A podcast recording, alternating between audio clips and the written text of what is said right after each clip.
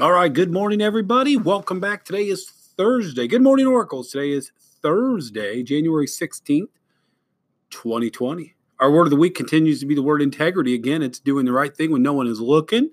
Again, we talk about different places. That could be you walking alone down the hallway, that could be you and your friends uh, walking down the hallway or choosing to run down the hallway.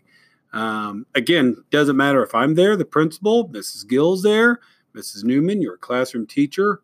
It's doing the right thing when no one is looking. So, again, boys and girls, I challenge you. Again, I challenge you.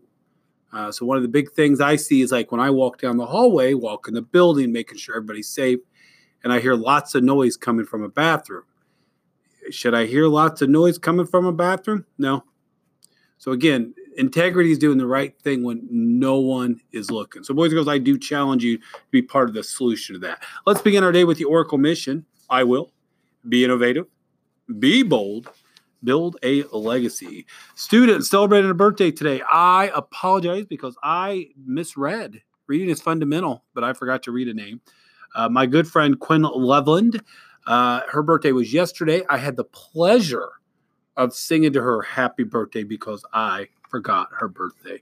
Jacqueline Nieves, her birthday is today, one of our fine fifth grade students. Let's see announcements. I don't have anything. So, again, I would just challenge you to live a life of integrity. It actually makes everything better. I can't stress enough. Um, after today's announcements, please stand and have a moment of silence, followed by the Pledge of Allegiance. And remember to live the Oracle mission. Today's episode brought to you by Paper